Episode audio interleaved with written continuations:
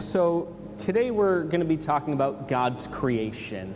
I sort of felt like this is just sort of a, a, perfect time to talk about it. We've kind of entered that season. We've been in it for a little, a little time, maybe a month or so, but where, you know, the weather's getting all nice out. It's sort of getting to be warm in the 70s, sunny. I know certainly for myself and thinking of Liz and the kids in particular, you know, over the last month or so, and we've had some nice days. And for me, if it's a day off, we've just enjoyed sort of being outside, being in the midst of, of God's creation rather than sort of cooped up at home, cooped up inside, just sort of taking advantage of the opportunity just to be outside, be in the midst of, of God's creation and just sort of delight in it and, and just sort of enjoy it. And so I really want to, in this season where we sort of naturally are coming out of our homes after winter, it's sort of spring, nearing summer, I want to talk about God's creation and really in a couple specific senses. One is in the sense of it being a wondrous gift from God, that, that the created order all around us, certainly we're part of the creation, but sort of thinking of the created order all around us, that this is a gift from the Lord and, and that we ought to recognize that and, and enjoy it, delight in it, and give Him thanks and praise for this wondrous gift of His beautiful, glorious creation. But then also to realize as we sort of interact with the created world around us as we after the sermon as we head home and we sort of drive in the midst of it right and we sort of see it all around us to recognize that it also gives us a little bit of a glimpse of god's character as well that as we engage with the creation right? Whether we sort of look at it sort of large scale, you know, maybe you're looking up into the heavens and you're sort of thinking, whether it's at night or daytime, maybe you're looking at the sun and hopefully not staring at the sun, not a good idea, but sort of recognizing, of course, it's just the wondrous radiance of it and, and thinking that's a reflection of God, His wondrous infinite glory and radiance. Or maybe you're, you're looking up at the heavens, up at the sky at night and thinking, even if you can't quite see it all with the naked eye and you can only see a little bit of it, but there's just countless stars. And in the midst of that, galaxy after galaxy after galaxy, seemingly innumerable, and just recognizing the vastness of it and the greatness of it, and ref- recognizing that in its beauty and greatness, we catch a little bit of a glimpse of the immeasurably greater greatness and glory of God.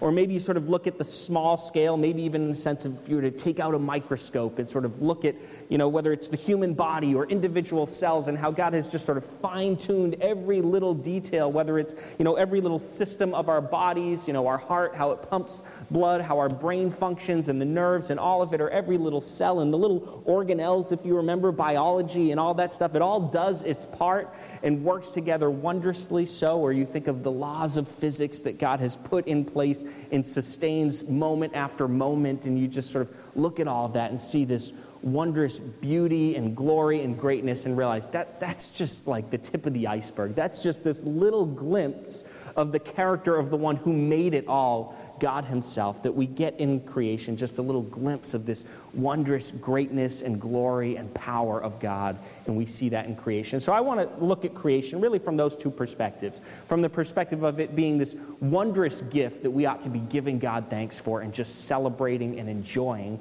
but also recognizing that it's sort of a window into God's character. It gives us a little glimpse, it's sort of reflective in a sense of the one who made it, God Himself, and gives us a glimpse of His own immeasurable, infinite greatness and glory. And we sort of see that in creation. So I want to start, if we're going to talk about creation, you think, well, hey, what passage ought we to go to first? Well, let's go to the beginning, in the beginning, right? Genesis chapter 1, verse 1.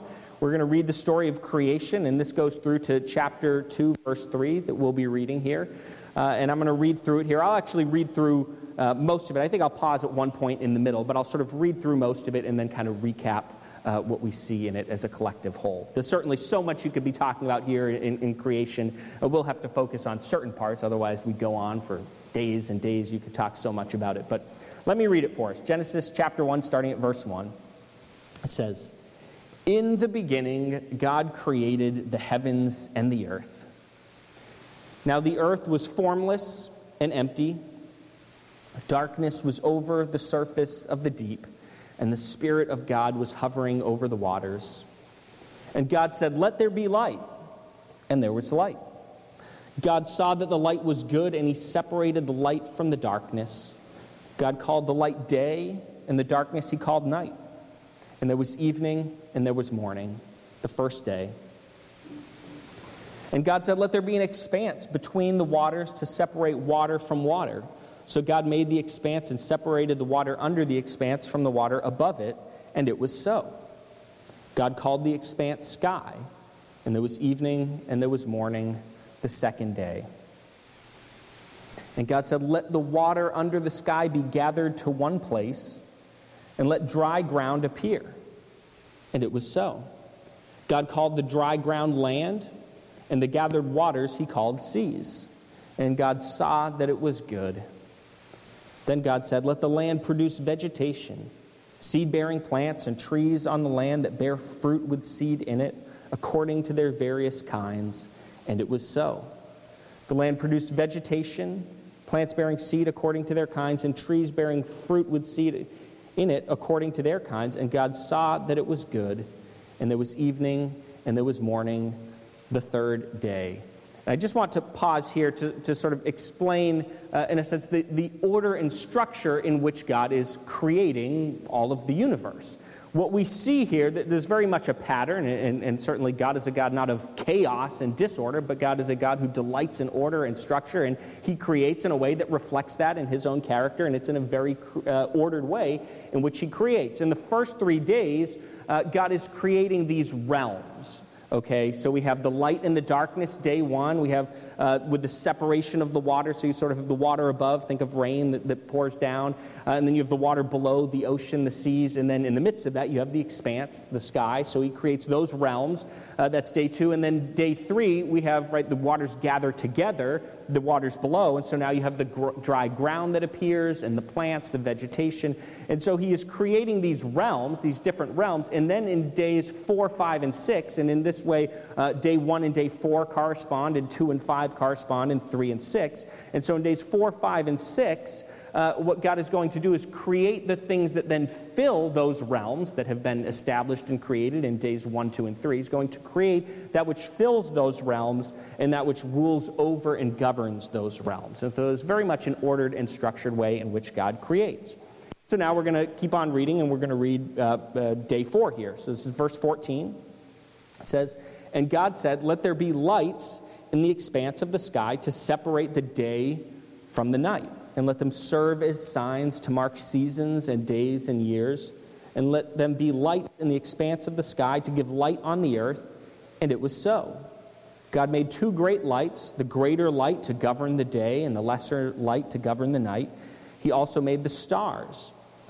God set them in the expanse of the sky to give light on the earth to govern the day and the night, to separate light from darkness. And God saw that it was good, and there was evening and there was morning the fourth day, right? So just to think of day one and day four and how they fit together and correspond, right? God creates light and darkness and sort of the realm, and then what do we have here? That's day one. Day four, we have the sun, the moon, the stars, the thing that sort of the things that fill these realms and govern them, rule over them, the light and the darkness. So now we move on, and we're at day five. And God said, Let the water teem with living creatures, and let birds fly above the earth across the expanse of the sky. So God created the great creatures of the sea and every living and moving thing with which the water teemed, according to their kinds, and every winged bird according to its kind. And God saw that it was good. God blessed them and said, Be fruitful and increase in number, and fill the water in the seas, and let the birds increase on the earth. And there was evening and there was morning the fifth day. Again, now to, to look at the pattern here, day two, right, we have the separation of the water. So you have the water above that, that pours down, rain, and the water below. Think of the ocean, the seas. And then as they're separated, now you have this expanse, the sky that, that is created. So you have those realms. And, and what does God do? He fills them, and He fills them with the things that sort of govern them and rule over them. And so there are the birds that are created. Think of the expanse and the filling of that realm. So He creates the birds in day five that corresponds, and all of the animals, right, the fish that, that fill the seas, filling that realm realm as well. And so we see day two and day five corresponding. And now we'll move on to day six. And so, just to, to back up, to remember day three, that was the dry ground and the plant. So, now what is God going to do? Well, He's going to create that which fills this realm and rules over it. And certainly, the one that chiefly rules over this realm is man himself, not just the land animals, but ultimately man himself. And that's what God is going to do. So, it says, verse 24 4 And God said, Let the land produce living creatures according to their kinds, livestock, creatures that move along the ground, and wild animals, each according to its kind. And it was so. God made the wild animals according to their kinds, the livestock according to their kinds, and all the creatures that move along the ground according to their kinds. And God saw that it was good. Then God said, Let us make man in our image, in our likeness, and let them rule over the fish of sea and the birds of the air, over the livestock, over all the earth, and over all the creatures that move along the ground. So God created man in his own image. In the image of God, he created him. Male and female, he created them. God blessed them and said to them, Be fruitful and increase in number. Fill the earth and subdue it rule over the fish of the sea and the birds of the air and every living creature that moves on the ground. Then God said, I give you every seed bearing plant on the face of the whole earth and every tree that has fruit with seed in it. They will be yours for food. And to all the beasts of the earth and all the birds of the air and all the creatures that move on the ground, everything that has the breath of life in it, I give every green plant for food. And it was so. God saw all that he had made, and it was very good. And there was evening, and there was morning, the sixth day. Now, moving on to chapter 2, verse 1. Thus the heavens and the earth were completed in all their vast array. By the seventh day, God had finished the work he had been doing, so on the seventh day, he rested from all his work. And God blessed the seventh day and made it holy, because on it he rested from all the work of creating that he had done.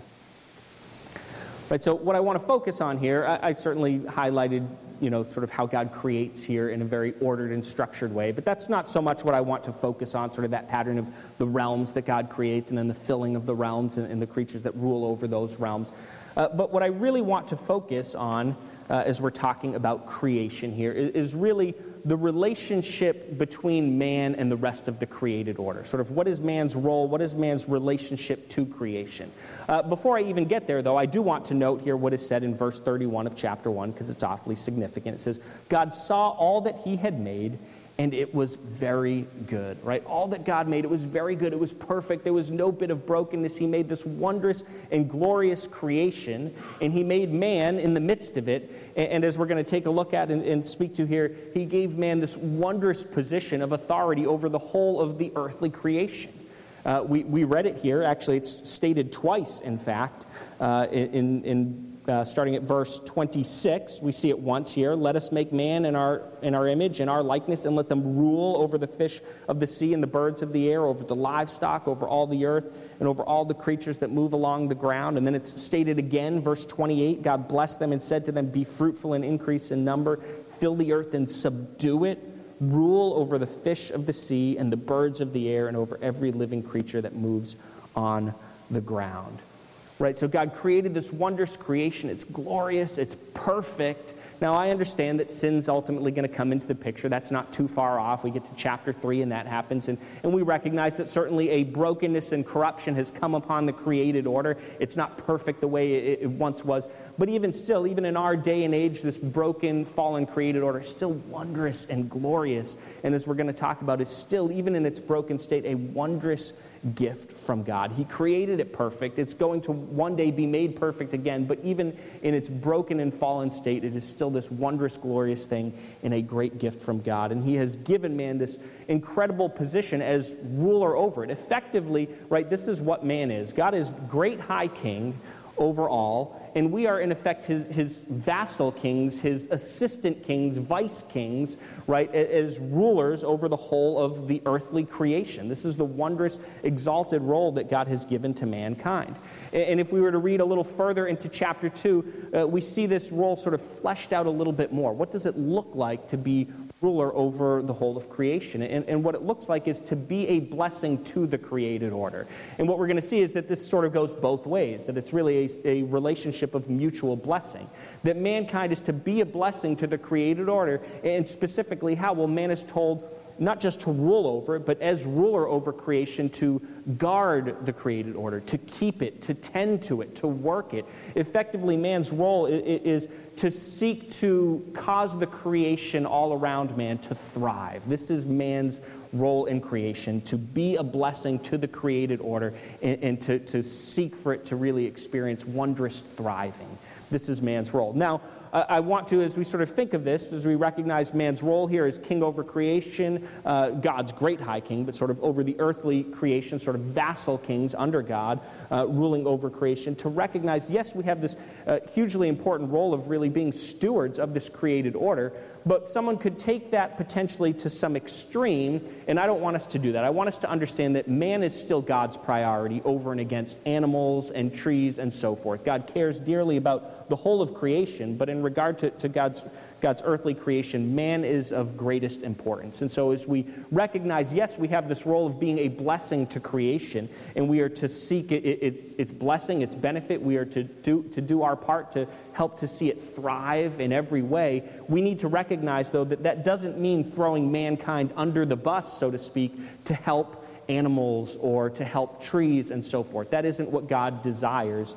Uh, certainly, we are to do our part to, to seek creation's thriving and blessing and benefit. We shouldn't be needlessly sort of trampling upon the created order, and certainly mankind has done that time and again throughout history, where sort of needlessly we pollute and do all sorts of, of negative things to the created order around us. But at the same time, we don't want to go so far to the other side that we almost make creation out to be a sort of idol and everything becomes about creation and we sort of cast man aside. We, we, we cast man aside all for the sake of saving a few whales or a few lions or, or whatnot. And that isn't God's desire either. We are sort of the crown of the earthly creation. We are sort of chief among it. God cares about us more than the rest of the earthly creation. We need to recognize that. And man needs to be a priority, but still, we need to recognize that we are to be a blessing to creation and to help to see it thrive and not needlessly trample upon it. So there, there's certainly a call for wisdom in how to balance those two things out, and I certainly want to call attention to that. So, on the one hand, yes, we are to be a blessing to creation, to seek its, its thriving and well being and benefit. But at the same time, it's a two way street. We recognize that the rest of creation all around us is to be a blessing to us. That's the way God made it. Creation is indeed a wonderful, very good, as God, God called it, uh, very good creation, and it's a blessing to us. And, and I'd say in two different ways. One of the ways is in that God uses it to provide for man, even in basic ways. And we actually read that here, uh, specifically in verse uh, 29. Right? It says, uh, then God said, I give you, speaking to man, I give you every seed bearing plant on the face of the whole earth, and every tree that has fruit with seed in it. They will be yours for food. And ultimately, later on, we think of the day and age of Noah, uh, the Noahic covenant. And now, after that, God has also given man the animals to eat as well for food. And so, God uses creation to provide, in, in really in very basic ways, uh, fundamental ways for mankind. The creation is to be a blessing to us as it provides us with food, as it provides us with water, as it provides us with oxygen, with air to breathe. And so it's sort of a fundamental way, it's a blessing just meeting those basic needs and providing for us in that way. That's the way God has made it. Uh, but even more than that, God has made the creation to be something that is to be enjoyed by mankind. He has placed us, placed us in the midst of this wondrous, glorious, very good creation. Not perfect anymore. We know that, right, ever since the fall, but it's still wondrous and beautiful, and He's placed us in the midst of it. Yes, to be a blessing to it, but also just to be blessed by it. Not just in a sense of provision, but just to enjoy the beauty of it, to experience delight and enjoyment uh, in the midst of it and in it. And so we recognize that, that the creation all around us is this wondrous gift.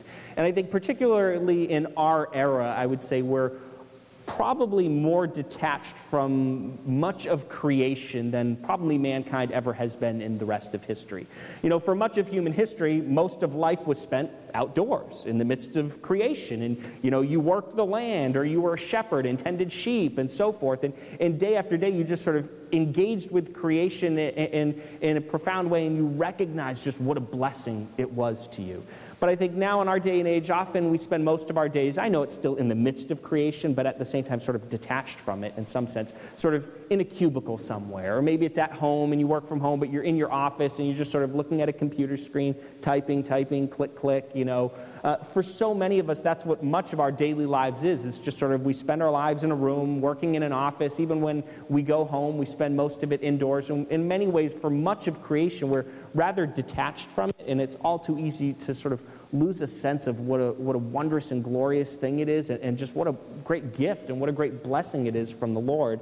And I think you even see that sort of innately we were built in such a way to just delight in and enjoy the created order. When you think of, you know, maybe it's April or so, you know, you get that like first really nice day in the spring and it's warm and it's sunny and it's like everybody's outside. Even if it's like a work day, you know, maybe people are calling in sick. I know my dad at his office Hopefully, not too many of his workers are listening to the sermon, but I know it would always happen. He, he was an oral surgeon, and, and I remember him speaking of this where it was like, you know, the first nice day of the year, and suddenly everyone's come down with a cold and calling in sick and so forth. I'm not saying you should do that, but it speaks to the sense of we now have a nice day, and everybody wants to be out, right, in the midst of it. People don't want to be stuck up in a, you know, medical office, some other place indoors after being cooped up through the whole of, of, of winter. There's a sense of, no, oh, this, this beautiful creation. It's sunny out, it's nice, and there are flowers in bloom, and right, all of this. We see the birds are coming back, and all the animals are active, and you just sort of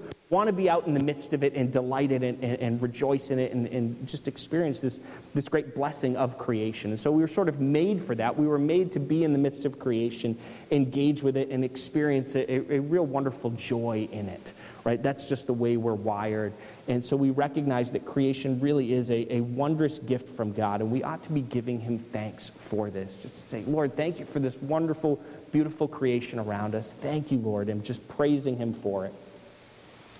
But the reality is that it's not just that creation is a gift from God and a blessing uh, unto us, and that we also are to be a blessing unto the created order and seek its, its well being and benefit uh, the created order all around us. But we also recognize that, that creation, also in another sense, it sort of, as we talked about at the outset of the, the beginning of the sermon, that it also gives us a little bit of a glimpse of the one who made it, right? The creation itself really speaks to the character of the one who fashioned it and created it out of nothing, God Himself. And so as we look around at, at creation all around us, we catch a little glimpse of God and who He is, right? We see His character in it. As we look at creation and we see, as I talked about it, its greatness, its vastness, as we see it, its beauty, its, its glory, we recognize that that's just sort of the, the little tip of the iceberg, just a little glimpse of the immeasurably greater glory and beauty and splendor and greatness of God Himself who made it all, right? And we actually see this spoken of. I want to read for us now Psalm 19. This is written by David, and I'm going to read verses 1 through 6. I'll start with the little heading for the psalm as well. It says, For the director of music, a psalm of David. The heavens declare the glory of God. The skies proclaim the work of his hands. Day after day, they pour forth speech. Night after night, they display knowledge. There is no speech or language where their voice is not heard. Their voice goes out into all the earth, their words to the ends of the world. In the heavens, he has pitched a tent for the sun which is like a bridegroom coming forth from his pavilion, like a champion rejoicing to run his course. It rises at one end of the heavens and makes its circuit to the other. Nothing is hidden from its heat. Right? You can sort of picture David here just sort of gazing up into the sky, into the heavens, right? At daytime, at nighttime, and just sort of having a sense of wonder and awe, recognizing just the, beauty of the heavens, right? Whether it's looking at the sun and he speaks of that in the heavens, he has pitched a tent for the sun, which is like a bridegroom coming forth from his pavilion, and he goes on and on. Whether he's looking at the sun and recognizing it, it's just it, it's radiant glory and beauty, and saying, well, that, that just gives us this little glimpse of, of the immeasurably greater one who made that right? The sun, that's nothing compared to the creator who made it out of nothing. And if the sun is beautiful and splendid and great and glorious, how much more so, immeasurably, infinitely more so, uh, is the God who made it great and glorious, right? Or you can sort of imagining as he looks up at, at the night sky, right? And, and he sees the stars and the moon, and again, sort of just is in awe of just the beauty of it, just recognizing, again, this is just a, a reflection of, of God's immeasurably greater beauty and splendor and glory and greatness. Right? That the created order just gives us a little glimpse of God Himself and, and, and, His character that's immeasurably greater, and that in creation we just catch that little glimpse, that tip of the iceberg of God and His greatness and glory. Right? And if you think about it, while David, as he sort of looked up at the heavens and, and caught a sense of this, right, recognized having a sense of awe over creation, and then recognizing, man, that, that that creation, the heavens, in a sense, sort of pour forth speech, not in audible words, but sort of inaudibly, they sort of reveal and declare, right, the glory of God, as he says. They sort of re- reveal and reflect God's character in some sense, right? And he didn't get to the fullness the, the sense of the vastness of the universe, right? When he looked up at the heavens, he didn't have a sense of, boy, how many galaxies are there, right? How big is the universe? How many stars, right? He just knew what he could see, and yet he was still utterly blown away by it. But if we actually think and say, well, we know a little bit more than David knew, and let's just sort of think of some of the statistics and get a sense just for the vastness, the greatness, the beauty, the glory of, uh, of the heavens, right? Here, if we're just talking about the Milky Way alone, just one galaxy, it has 250 to 500 billion stars. It's 150,000 to 200,000 light years across. And again, then you realize that's just that's one galaxy. That's actually like nothing in comparison to the whole of the universe, right? And if we want to say, well, now let's talk about the universe, and actually we can't really talk about the whole universe. All we can talk about is the observable universe, what we from Earth can sort of observe right, which is this sphere of a, with a diameter of 93 billion light years. I mean, think of the vastness of that, the size of that. And again, recognize that's just w- what we can observe. That's not all of it, that's just what we can observe in some way. And, even looking at just that observable part of the universe, we realize, well, it's not just the Milky Way that has an unimaginable number of stars and has this vast size, but we realize actually there are two trillion, and that's sort of an approximation, but based on the best evidence, that's sort of the best guess of, well, in the observable universe, there's really actually probably around two trillion galaxies, again, just in the observable part of the universe.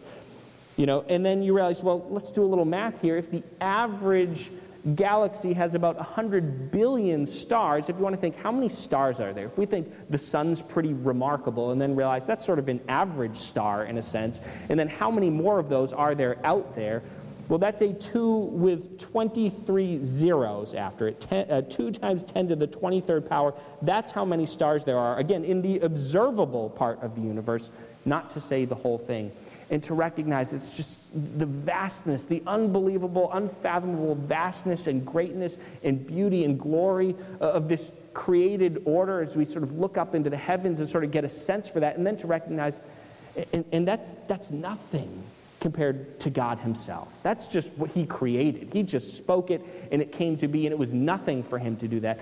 And if that's so incredibly beautiful and vast and great, how much more so the God who made it? And it was nothing for him to make it. He just spoke it, and it was. And we get a sense, again, as we sort of ponder uh, the created order all around us, we just sort of get a sense for the infinite glory and greatness of God and his awesome power that he just spoke it and it was. And again, whether that's you're looking up into the heavens and you're thinking of the vastness of it and the word just sort of nothing in the midst of it, or whether you sort of look at things from a small scale perspective and you just see how every little atom or subatomic particle, it all does its part, and, and every molecule in the body and every cell, and just the wonder of how does that, how could that just happen? And, and to think of just the order and structure and God's fine tuning of every little bit of it, and just have a sense of wonder and marvel at it, and again, to recognize that's, that's just a little glimpse. That's not the real glory of God. That's just a little glimpse that we see of God's infinite glory and greatness. And we see that little glimpse in creation. And I want to read for us another passage here, also from the Psalms. This is Psalm 33, and I want to read verses 6 through 9. And here's what it says By the word of the Lord were the heavens made, their starry host by the breath of his mouth. He gathers the waters of the sea into jars, he puts the deep into storehouses. Let all the earth fear the Lord. Let all the people of the world revere him. For he spoke and it came to be, he commanded and it stood firm.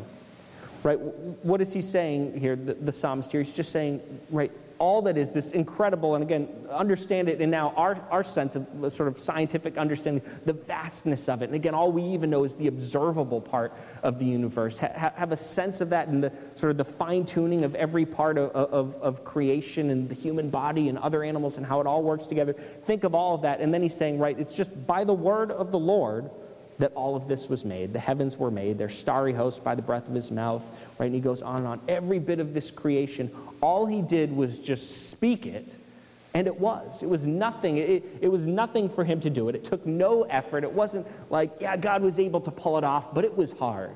No, he just spoke it and it came to be. God just wills something, he just decrees it and it is, right? That's the almighty power of Almighty God, right? He is infinite in power, in might. He just speaks something, he just wills it, and it comes to fruition it is. This is who the sovereign Lord is. This is his infinite power, right? And so here we have the psalmist not just looking at creation as we sort of think of David in Psalm 19, not just sort of looking at the way things are now and seeing, uh, getting a glimpse of sort of God's greatness and glory, but, but looking back in time to the moment when the creation came to be, when God created it all, and thinking of that, that singular event when God did that over those six days of creation and then he rested on the seventh, and, and recognizing all he did was speak it.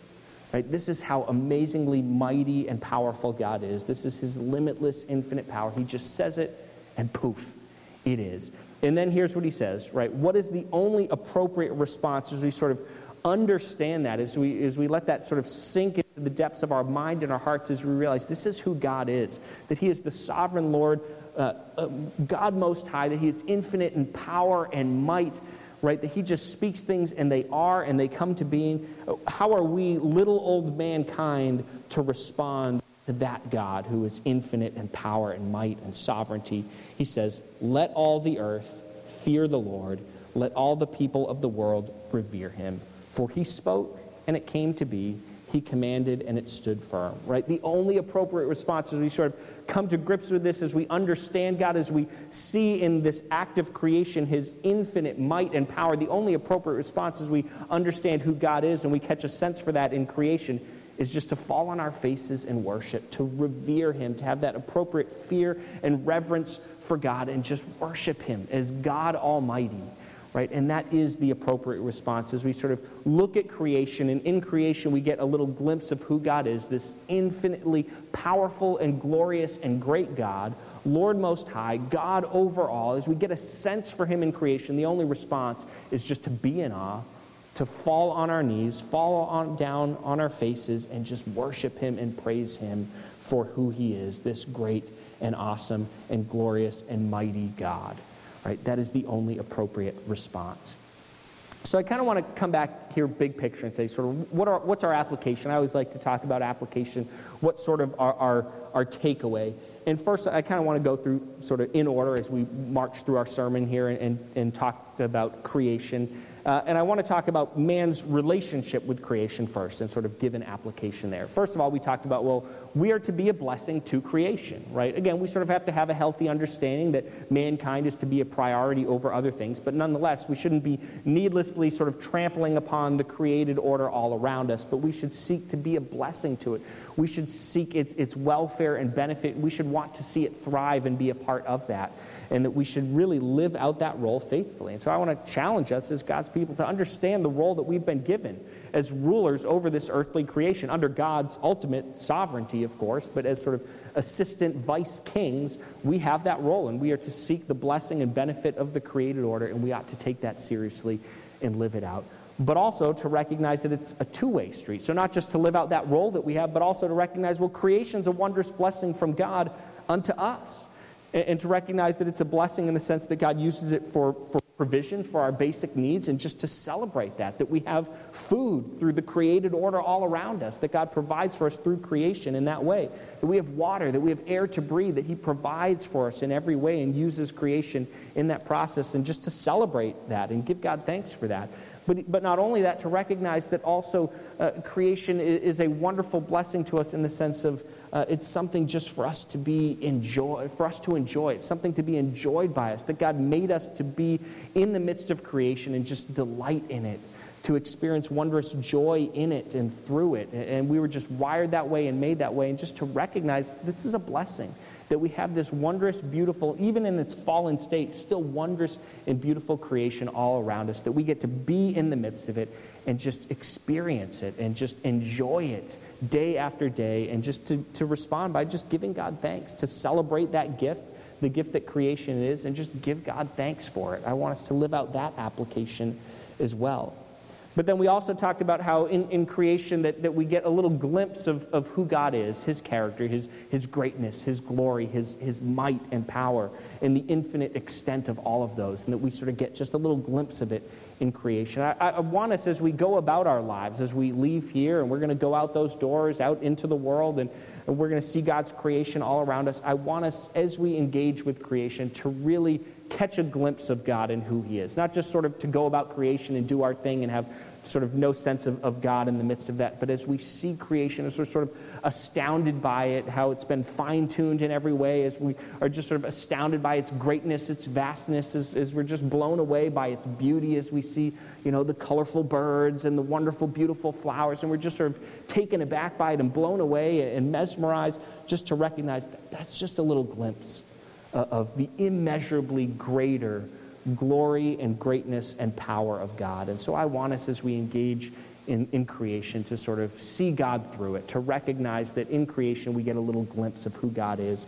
And, and as that happens, as we through creation get a sense for God's greatness and, and his glory, his power, to respond as the psalmist spoke of in Psalm 33, just to bow down before him with reverence and just to worship Him, to praise Him as Almighty God, Lord over all, infinite in power, glory, greatness, to give Him His due as Lord Most High, and just worship Him. That's what I would love to see us do, to live out this application, this challenge to the glory of God. Amen. Let's pray.